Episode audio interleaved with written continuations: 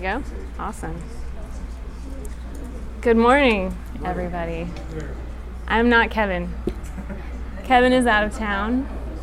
Um, I think he's riding roller coasters as we speak, so uh, he asked me to teach today.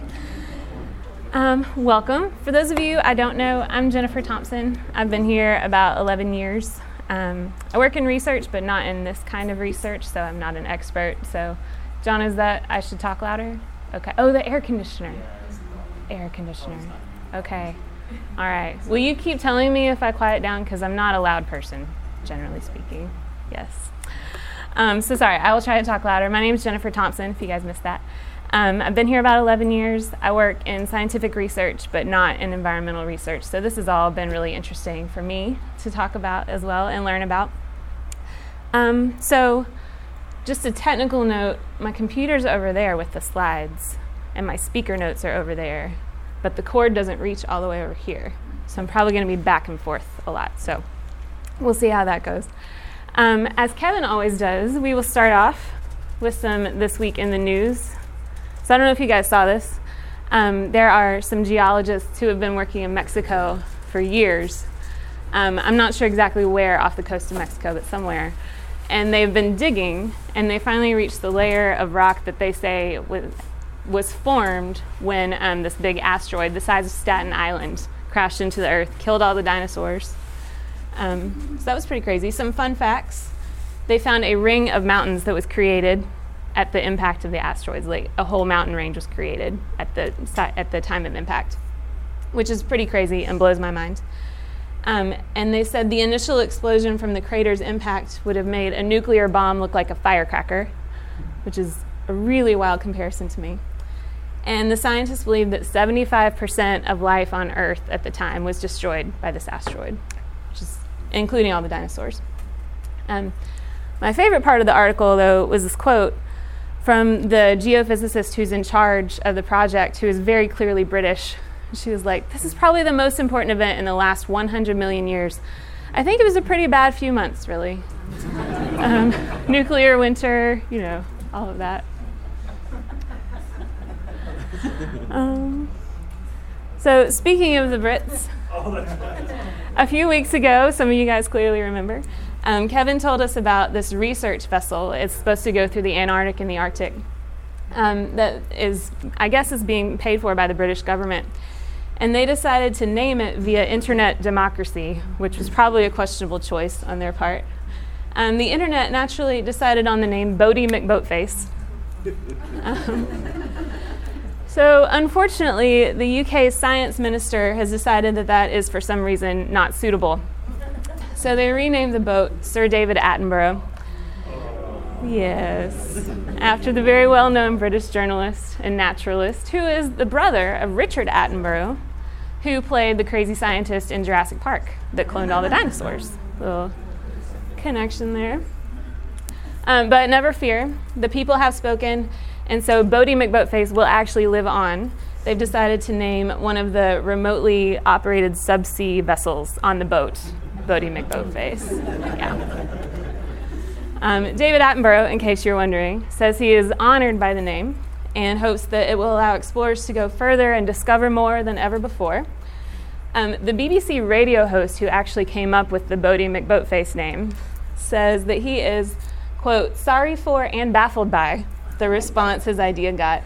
And I'm not making this up. He says his favorite name was actually Clifford the Big Red Boat. so that's what he wanted. Let's see. Um, let's see. So that looks like a stunning photo of the northern lights, which it is. Um, it's beautiful. Um, but it's also a photo of the massive fire that destroyed a lot of Fort McMurray, Alberta this week. So all the red down there, that is not the northern lights, that's the fire, which is an amazing photo. That's a Reuters photo. I'm not sure who exactly took it, but um, it's an amazing photo, but also really sobering. Um, there's a, a shot of the fire let's see, Fort McMurray, I, I, had to Google map it myself, um, but it's an oil town in Alberta, Canada. Um, it's near forests that are experiencing a worse than normal Canadian wildfire season um, due to a drier winter, which means less snowpack, which means the ground is drier. So it's much more susceptible to wildfires. 80,000 people were evacuated this week from Fort McMurray, basically the whole town.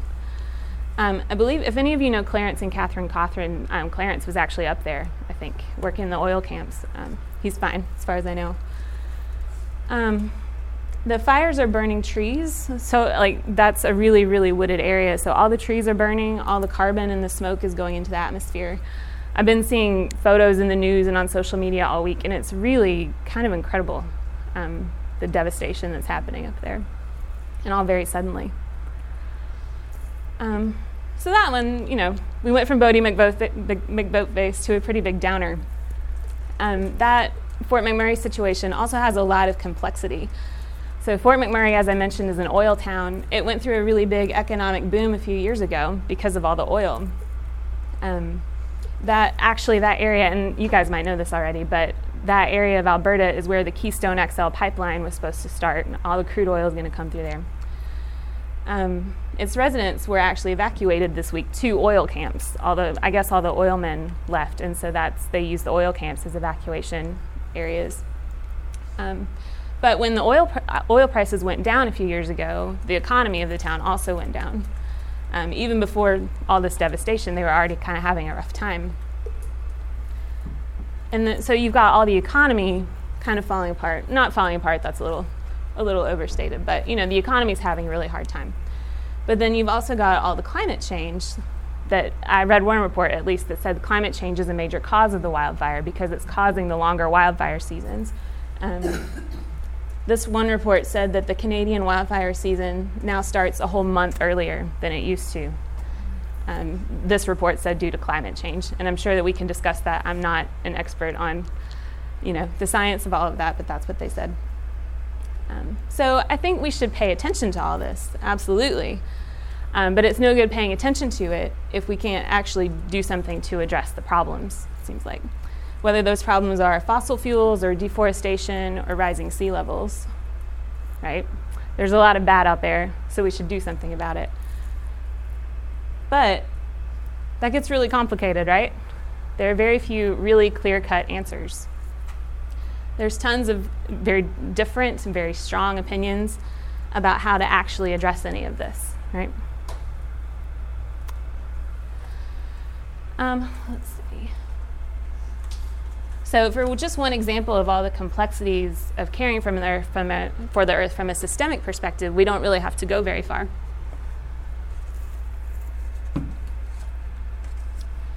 So, this is a photo of mountaintop removal coal mining in West Virginia. Um, I grew up in Knoxville, which is in East Tennessee, if anybody's new to the area. I'm definitely a city girl.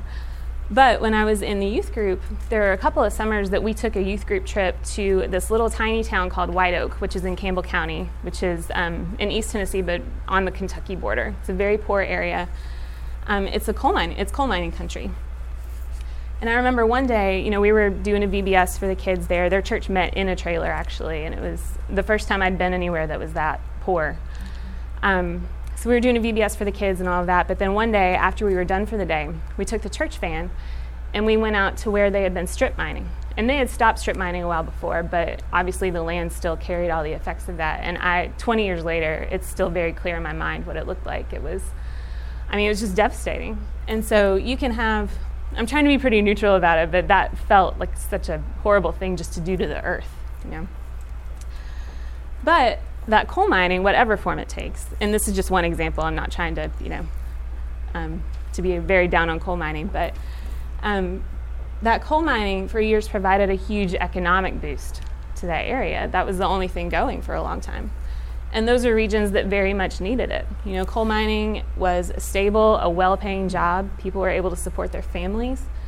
Um, they could take care of their families really well, and that felt like helping people.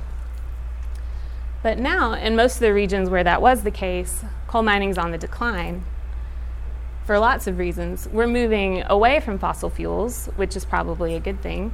Um, but also, natural gas, another fossil fuel, is cheaper and more accessible now, which makes coal mining a lot less attractive. So the coal jobs have really gone away.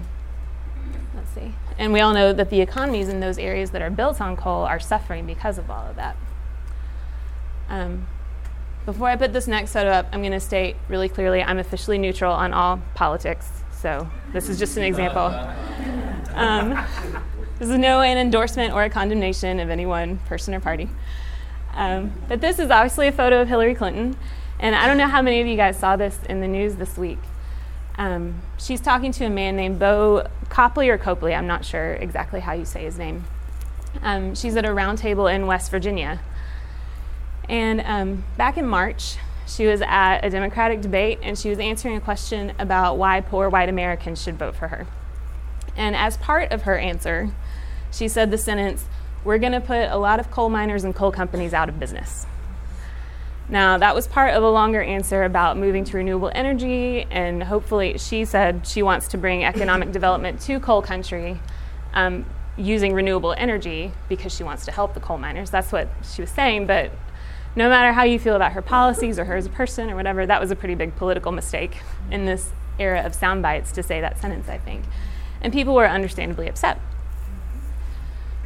So she's in West Virginia, and she's talking to Bo who identifies himself as an unemployed coal worker, and that's his wife. I can barely see his wife in the picture, but she's there too. And they brought a picture of her of their family, which is what she's holding. And um, I didn't write down exactly what Bo said to her, but he was basically saying, "I don't see how you can say that sentence that you said and then say that you want to be our friend and help us. How can you do that?" Um, well, that's true. That I'm officially neutral, remember, Sam? right? You can say whatever you want. They you all say. They all say it. They They all all say it. They all say it. Um, so I don't know his specific story, but of course he lives in an area that's been pretty devastated by um, by the decline in coal jobs. The CNN article that I read said in this particular county where they held the roundtable, um, Mingo County is where it is, um, coal jobs have been cut by half in just the last four years. So this area's been really devastated by that. So my point is this, since it's clearly not politics. Even if you think the best thing for the planet is to get rid of fossil fuels altogether, as one example, to completely get rid of coal, natural gas, all of that, go to solar and wind power, you can't ignore the fact that in doing that, there are a lot of people who would suffer. Because we have all these systems in place that are built on those fuels, and people rely on those systems to feed their families, to survive, for their livelihoods. So it's complicated, right? Let's see. So amidst, oh, I kind of, I gave away my next slide. Oops. Um, amidst all this talk of political refugees right now, which is a whole different class, um, this term climate refugees caught my eye in the news this week, which I'm sure was completely the intent of the copy editor who wrote that headline. Um, and of course, that goes along uh, with what Kevin's been talking about in here. So, this is from a series that the New York Times is doing. Uh, this particular article talks about residents of, I'm not sure I'm going to say this right, but Ile de Jean Charles, Louisiana. Does anybody know how to say that? Okay. We'll go with it. Thank you. I tried. I Googled it last night and could not find anything. Um, anyway, this is an island off the coast of Louisiana, which is basically disappearing. Um, there's a lot of work on infrastructure in Louisiana, like flood walls, levees, all of that kind of thing. But this island is basically treated like a lost cause. And you can see why that might be on the map. So, this is the island. This is the one road to and from the island. And everything else is just marsh and water, basically. So there's the, only the one bridge, and that bridge floods pretty regularly. And when, when it does flood, that means people miss work. Um, and these are people who, you know, can't just take a day off generally. If they're not at work, they don't get paid. Um, the kids miss school on the mainland. There are only 60 people on the island, so I, I would imagine, I don't know, um, I would imagine there's no school on the island, or at least not enough school for everyone to graduate. Um, they can't get to the doctor, all of that. You kind of get the idea. And it's not a wealthy area. A lot of people um, live in trailers because they did live in houses, but then those houses got wiped out by the hurricanes. Um, there's actually a short YouTube documentary I found last night, and there was one of the one of the men who lives on the island was kind of going through all the hurricanes that they've gone through, and he started with Andrew, then I think it was Lili, and then Gustav. I mean, their houses have just been wiped out, and a lot of them haven't been able to afford to rebuild. So they live in trailers on their, on their land. So this quote from the New York Times article kind of sums up the situation, and I'll read it because I know probably some of you guys can't read it. For over a century, the American Indians on the island fished, hunted, trapped, and farmed among the lush banana and pecan trees that once spread out for acres. But since 1955, more than 90% of the island's original landmass has washed away. Channels cut by loggers and oil companies eroded much of the island, and decades of flood control efforts have kept once free flowing rivers from re- replenishing the wetland sediments. Some of the island was swept away by hurricanes. What little remains will eventually be inundated as burning fossil fuels melt, melt polar ice sheets and drive up sea levels, projected the National Climate Assessment, which is a report of 13 federal agencies that highlighted the Ile de Jean Charles and its tribal residents as among the nation's most vulnerable. More than 90% of the island's original landmass has, has been gone since 1955. That really blew my mind. Um, so, we're trying to solve this problem, right? And back in January, um, the Department of Housing and Urban Development actually awarded the first grant of its kind, which was $48 million, to resettle the 60 people who live on the island in a location they haven't determined yet. But of course, it's not just as simple as packing up 60 people and moving them, right? Um, they've actually tried to do this three times already. And every time it's failed due to logistics or politics. And the residents of the island are mostly American Indians who understandably have a longstanding distrust of the federal government. Um, and their families have lived on that island for a really long time. They're very attached to that land. Now, some of them do really want to leave. They see the housing and the economic situation on the island and think that the mainland will offer a better life. They want to get out. But others are bound and determined to stay because they love the land where they grew up. They don't want other people telling them what to do, all kinds of reasons.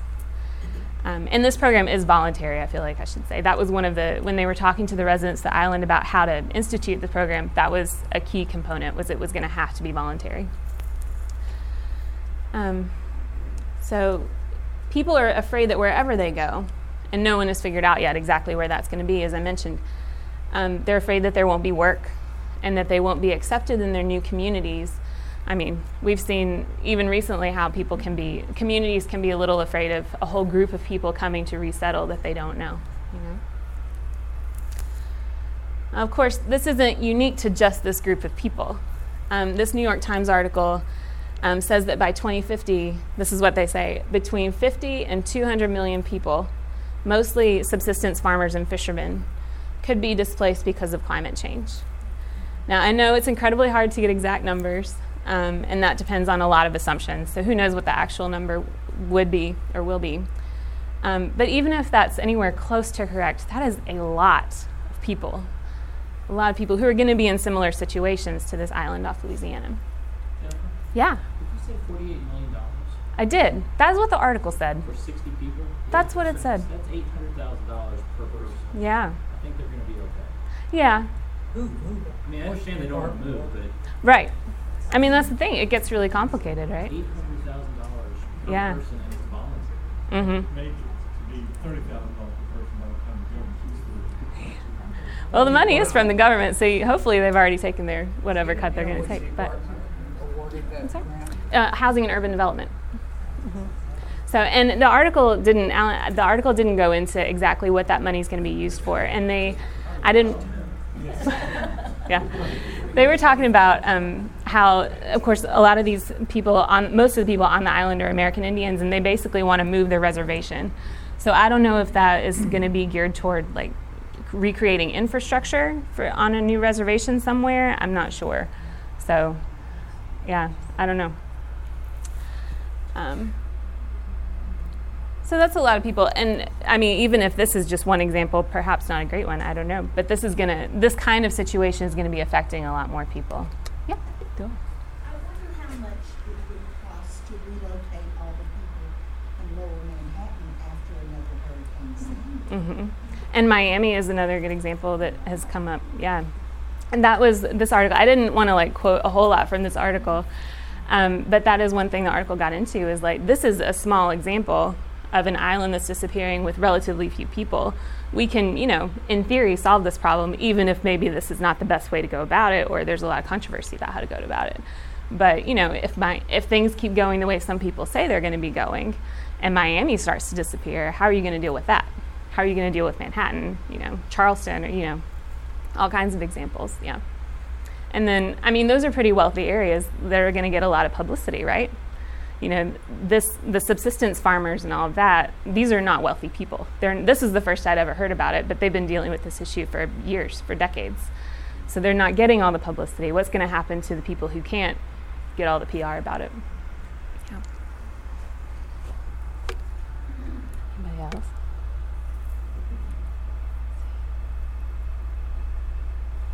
So I'm not trying to be Debbie Downer. I really promise I'm not. Um, but my point is this I think most of you guys are here in this room because you see problems that are related to environmental issues. Right? And I think sometimes we think we have the answers to these problems, whatever side of that you're on. Um, whether that's to eventually replace coal and oil with completely renewable resources, or to build levees and flood walls that keep the floodwater and the hurricanes out, or to move people, whatever that is. But I think we have to recognize that even when we think we're doing the best we can to solve the problems and to alleviate the results of what's been already set in motion for years, um, there are still, at best, complications and at worst, additional suffering that comes with it. You know, there are very few straightforward fixes or easy answers. And I think that Jesus' call to love our neighbor, to love one another, means in part trying to reduce suffering but sometimes reducing suffering for future generations means introducing introducing suffering or additional burdens for people now or vice versa. You know. And those are really hard things to wrestle with. I think a lot of us, at least me, feel kind of helpless about this from a systemic level. I mean, maybe I'm the only one, I don't know. Um, most of us don't work for housing and urban development. Uh, we don't, we're not running for office we can't shape environmental policy necessarily, at least not directly. So it's really tempting to say we just can't do much about it. But even in our personal lives, we run into really difficult questions. Um, I thought maybe we could use a little levity after um, oil fires and coal mining and climate refugees. So this is Christmas trees. Um, who among us hasn't wondered whether having a real Christmas tree is taking a precious tree from our forest or having an artificial tree is killing the planet with all the petroleum that was used to create it.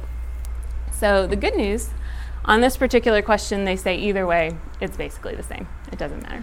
And they've even come up with this very helpful list of ways that you can reduce your environmental impact at the holiday season, um, including calculating your tree miles, how far your tree had to come to you. So if you guys want that, I can send it out. Um,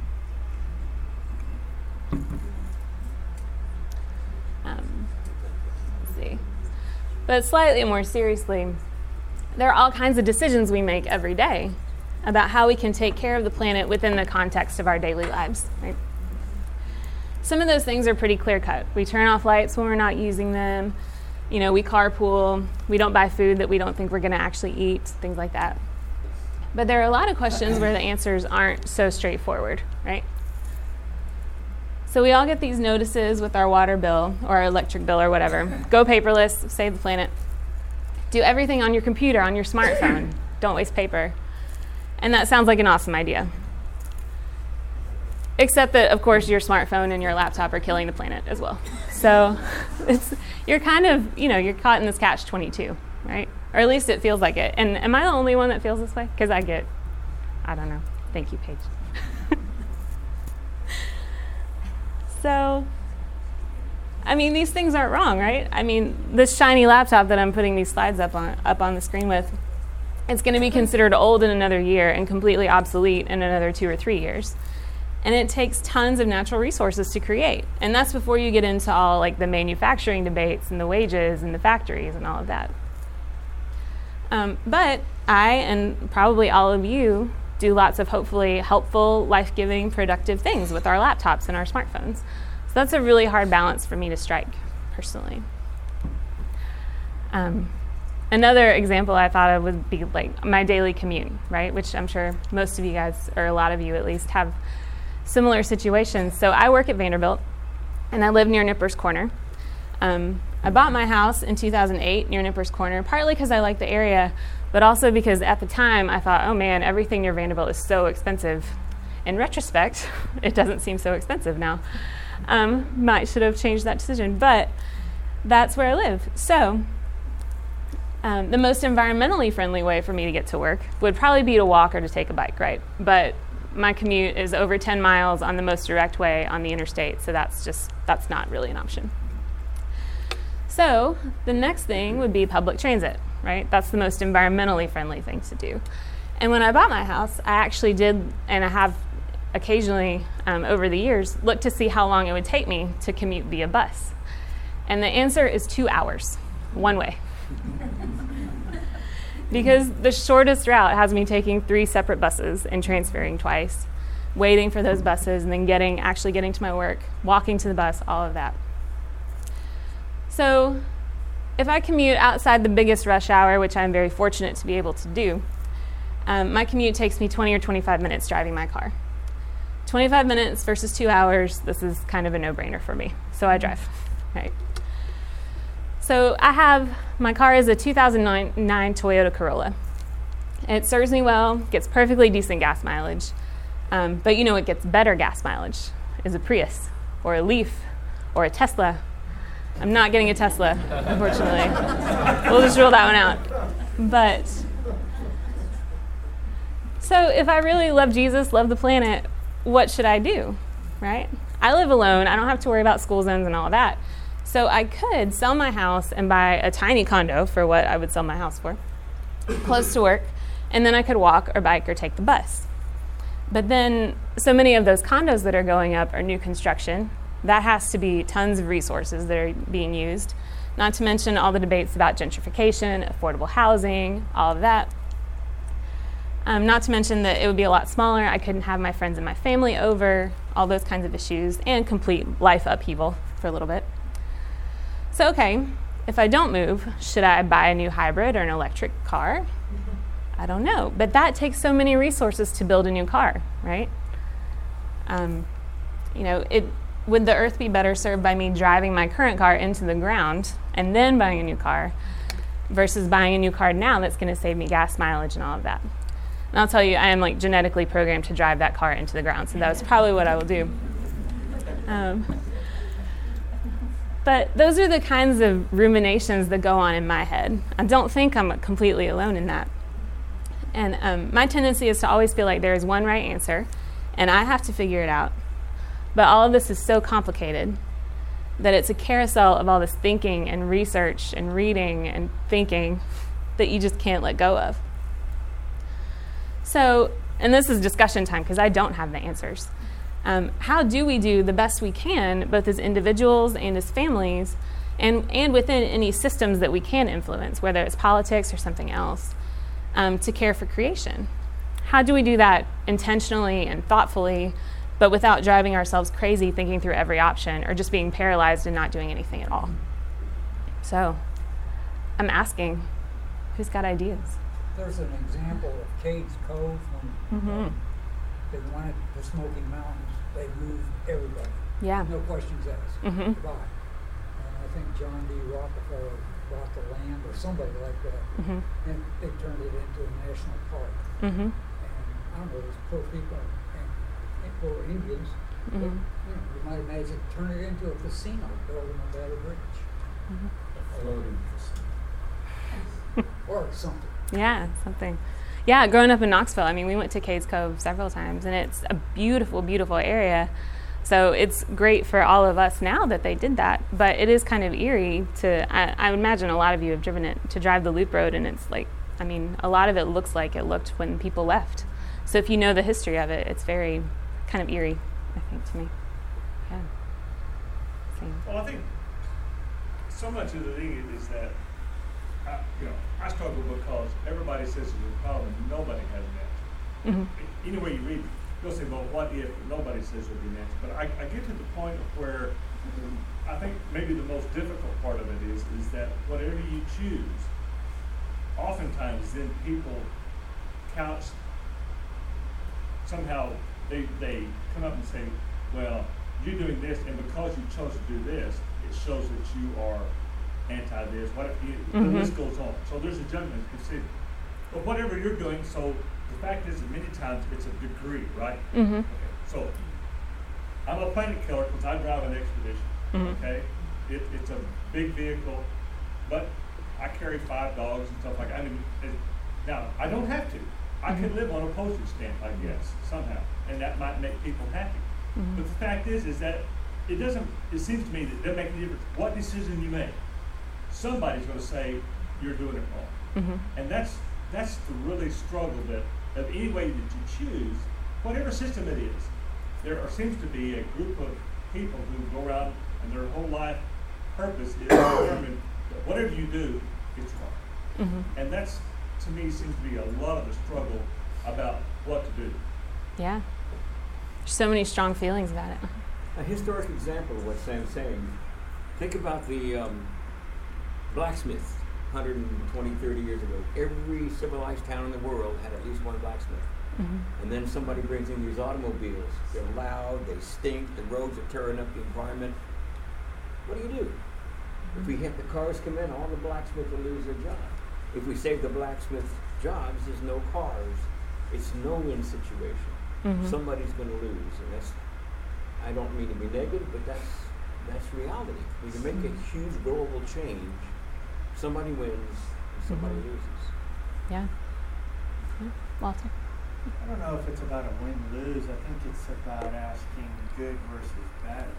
Mm-hmm. And I think there is a way to try to determine what are some better choices here. Um, because that still gives us room for, this isn't a perfect choice, Mhm. but at least it's, it, it is better. Um, so sometimes I think when we get into these binary decisions, we just relieve, Mhm. absolve ourselves of all responsibility, and that, that I don't think that's helpful. Mm-hmm. Yeah. Steve, did you have something? Yeah, one of the things that I thought was really, I, I mean, it, it is a complicated situation. I just, I spent a semester in um, Chile, and one of the things that impressed me was, is when they were thinking about all of these different kinds of issues, they approached it from many different angles, not just one. Mm-hmm. For instance, one of the things that impressed me was the national parks there. Uh, at one time, they were just run by the government, but then the native indigenous people resented that. And so now the government has turned the running of those parks over to the indigenous people, and they're the ones that receive the income from that, which means, first of all, they have uh, a livelihood, and 2nd of all, they are much more interested in protecting those those parks for people to see. Mm-hmm. So I, I think there are some, they're not always easy ones, but I think there are, the idea of looking and trying to resolve that from many different angles is worthwhile. Yeah. Absolutely. Yeah. Sarah. I think you started out uh, perfectly by saying I'm asking, and I think that's um, what David and I always try to do. That we try to keep questioning our decisions, you know, even if they're small. And do your research, try to figure out what's best, and it may, you know, it may not be the best answer, but I think to constantly always have a question in the back of your head, Mhm. and not just making decisions blatantly, but thinking I do every purchase I make, every act I make does impact someone else and thinking it through and also having a community to, to you know ask asking another or asking another friend or having a community you can bounce off your decision making is helpful because you have other people saying well Yeah. what can I do with that decision and I think like you said or even having an expedition you might say oh yes you do have a gas guzzler but are you using it for good are you going around and and getting people that you know can't get out and maybe you know helping the Mhm. homeless get somewhere you know using your car for good rather than just you driving around town all day by yourself you know like Mhm. what is the reason for your purpose are you using it like we said for better are you Yeah. using it to be God in our community in some way Mhm. um, I think it's important. just keep asking Yeah. questions Yeah. I saw you first. I think there's, there's short-term solutions and there are long-term solutions. I, I really think it's true. National Souls uh, elected public funds to Korea. Hmm. And now we're trying to go back to those, uh, transportation, and those are supposed to be still in use, so we're trying to solve the problem for now, and really we need to build a long-term future for what we really need. Mm-hmm. Oh. I saw her. Yes. Uh, I was gonna say, I just appreciate this class because I think we truly have a responsibility to educate ourselves. Mm-hmm. And um, several years ago, when I was living in Boston, I read Barbara Kingsolver's book, Animal, Vegetable, Miracle. Mhm. And I decided that just for one month, I was only going to eat foods that were grown within um, 50 miles of where I lived. And what I hadn't anticipated was I wasn't going to be able to eat out, except for two Yeah. restaurants, which were the most expensive restaurants in my neighborhood. Um, how many dishes I was going to have to wash, and how much cooking that really meant. But that month of commitment, you know, I, I don't, I certainly don't do that anymore. And it really changed my life and some of the choices that I make with what I eat and I don't eat. Um, Mhm. since then. Yeah. Mhm. I think um, it, it's hard to prop things up. Whoever said better better choices, was not, Walter. Not binary choices. So I am an environmental engineer by trade, and and when we can work in the margins with the environment, Mhm. and the Dutch have proven with untold investment, you can actually hold the environment back. But we're not going to do that very many places. It's too expensive. Nature always wins in the end, and so Mhm. you're not going to preserve that island. Yeah. And in the same way, you're not going to. So that's a physical sense, but in an economic sense, you're not going to preserve the coal culture. Mhm. You just can't do it. What they should have done at the height of the coal culture was diversify, Mhm. but they didn't diversify. And so, kind of like the sermon today, they're like the dinosaurs, and the, the meteor has hit, Mhm. and we have to do the best we can. But when we try to prop things up artificiality because of a sense of do-gooderness, it ends up costing everybody more, and it eventually fails in the end. We just can't do it. And so, Yeah. I think we we have to help people be flexible. The Mhm. Irish were flexible when the potato famine hit, Mhm. and, and we all need to be flexible in that way and help people. So for us personally, it's who can I help who has lost options to create better options for them. Yeah. And I think to me that's a huge point that I've come away with thinking about these things is like, you know, the coal mining example. I don't think coal mining is ever going to be as powerful as it once was. I think that's, I don't know, I, I don't know enough to know if it's a dying industry or just not going to be that powerful. But either way, having empathy for the people who are suffering in that situation, doing the best we can to help them out in whatever way makes sense for that situation. Just the empathy, I think, is really key to dealing with mm-hmm. all of this, you know and realizing that other people's choices might need to be different than yours. In- Florida, there's a town called Punta Gorda, and they're building a new city right outside the town. Mhm. Their electricity is solar powered, totally hundred percent. Wow. But that works in Florida because they have two hundred and thirty days of sunshine. Yeah. That's why they call it the Sunshine State. Sure. But in this area, it won't work, or in Cincinnati where we live, it won't work, so they build coal-fired plants on the Ohio River. Mhm. So I think every area that you're from, it's not one thing that's gonna help the environment. It's, you're gonna have to adapt to what works for your area. Mhm. Yeah. Jennifer, I Uh-huh. read yesterday thinking about short-term versus long-term solutions. So Mhm. there's Zimbabwe has had terrible, terrible drought, and so they are putting up their wild animals for sale because they're starving and they cannot feed them, and so they're asking for people who have the means and the resources to care for wildlife Mhm. to possibly purchase wild Oh. animals. And so, and since there's been a drought, like there, it said since 1999, foreign investors have completely pulled out of Zimbabwe. So they have no money, and then they have all this drought. They can't, they can't grow the crops they typically grow, and there's no export going on. Mhm. They don't have any natural rivers, whatever. And so immediately they need a cash flow, and they see their animals dying. Mhm. But in the long term, what would that look like if there were no lions in Zimbabwe you know, down the road? Mhm. And um, it's, you know, it's, it's hard to measure someone's desperation now for what might be good in 50 years. Mhm. How that would look. Yeah. Yeah. There's not a good right answer.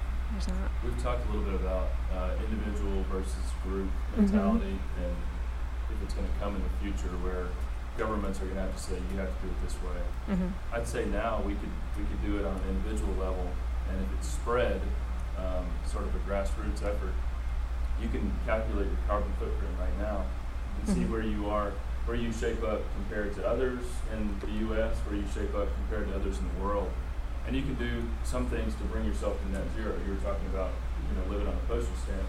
maybe it's not living on a postage stamp, but it's buying the lot next to you and keeping all the trees in it. Uh, or planting more trees, or going to solar, or doing things like that to make yourself, uh, even if you drive an expedition, you know, uh, from a bottom line standpoint, this is your example. You set yourself up for that one too. yeah, bottom line standpoint is Yeah. if, if you're net zero, um, Uh-huh. and actually TVA, you know, our biggest power producer, Yeah. is evolving right now. Uh huh. If you look at 50 years ago till now, where they got their power. Mhm. Um, I was just at a plant two weeks ago that they're shutting down. They're shutting down multiple coal-fired plants and going to cogen and other things uh, Mm-hmm. Yeah. because people don't want to see that. Don't want you know Mhm. the environmental regulations are such now that it's cheaper to go a different route. Mhm. But if you look at a pie graph of what where TVA's power comes from now, solar, hydro, wind Mhm. is a much bigger slice than even just 10 years ago. Yeah. They're also selling the Dooku plant. Yes, In. Alabama. Bellefonte, if anybody wants to buy it. I've been there. I got stuck in the elevator at that plant. And in, and in fact, right now with TVA, you can already, you can look at that pie chart, but you can already pay a, a premium, a surcharge to make sure that your, your consumption is coming from a certain Buy an eight dollar credit or something for one Um, one block of, of Yeah. energy. Yeah. cool. All right. Anybody else? I see people in the hallway, so I guess we're about done. Thanks, guys. Yep.